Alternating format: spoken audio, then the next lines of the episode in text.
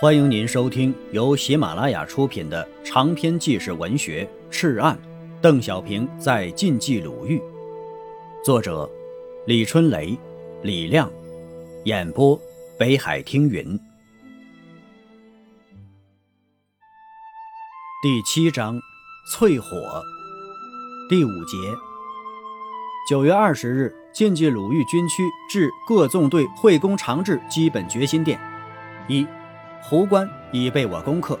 二，我决攻夺长治城，具体分工：一，冀南部队进攻东关至南关段；二，太行部队进攻南关至长子门段；三，太岳部队进攻长子门至北关段；四，放开北关至城东北角，纵令尾逃，由太行部队至另一部队于野外击灭之。三。各部队应准备做战术侦察，立即准备梯子等器材，于二十三日夜开始进入战斗，攻夺外围据点。二十四日夜开始正式攻城。兵家必争，历代为治，故名长治。长治城墙高三丈，城外有深壕，壕宽数十米，常年冲水。壕外筑高堡，工事坚固，设防严密。严军十九军军长史泽波号称是斩将，治军严厉，部下多勇猛。城中有守军一万两千多人。日军撤退的时候啊，又留下了充足的粮弹，所以严军气势高涨，势在必守。刘邓必须以最快的速度攻克长治。现在平汉线大门洞开，蒋军主力已向新乡集结，离邯郸呢只有一百六十公里。如果乘虚而入，将长驱而入平津，分割华北；若不攻取长治啊，背后插一把刀，后患无穷啊！二十二日晚上，八路军提前从东南西三面攻城，天上雷声滚滚呢，地上炮声隆隆，战斗在大雨当中进行，壕沟全灌满了水，血水，血水里飘满了尸体，严军据点坚固。八路军的太行造手榴弹攻克不下，也不知道是谁想出了办法，用十几床厚棉被浸透水，盖在一张大方桌上，机枪打不透。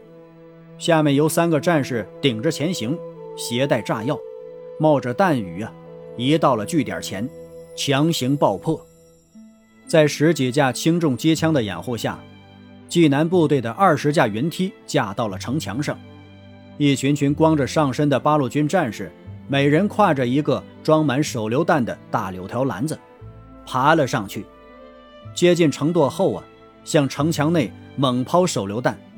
城垛后的阎军被城外的机枪压制，也只能躲在后面，向外抛弹。双方手榴弹在空中硬碰着，爆炸着，弹片横飞，云梯上的战士一个个掉下来。这个时候啊。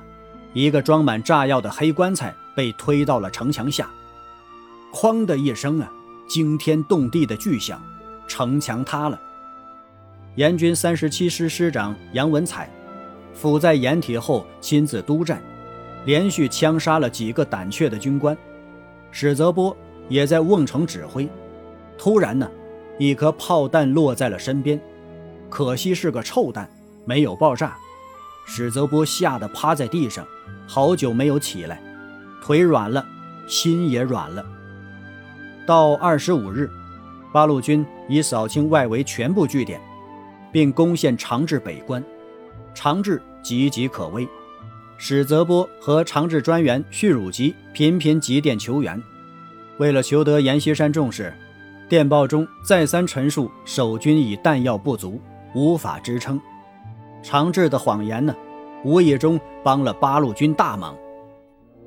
亲爱的听友，本集播讲完毕，感谢您的收听。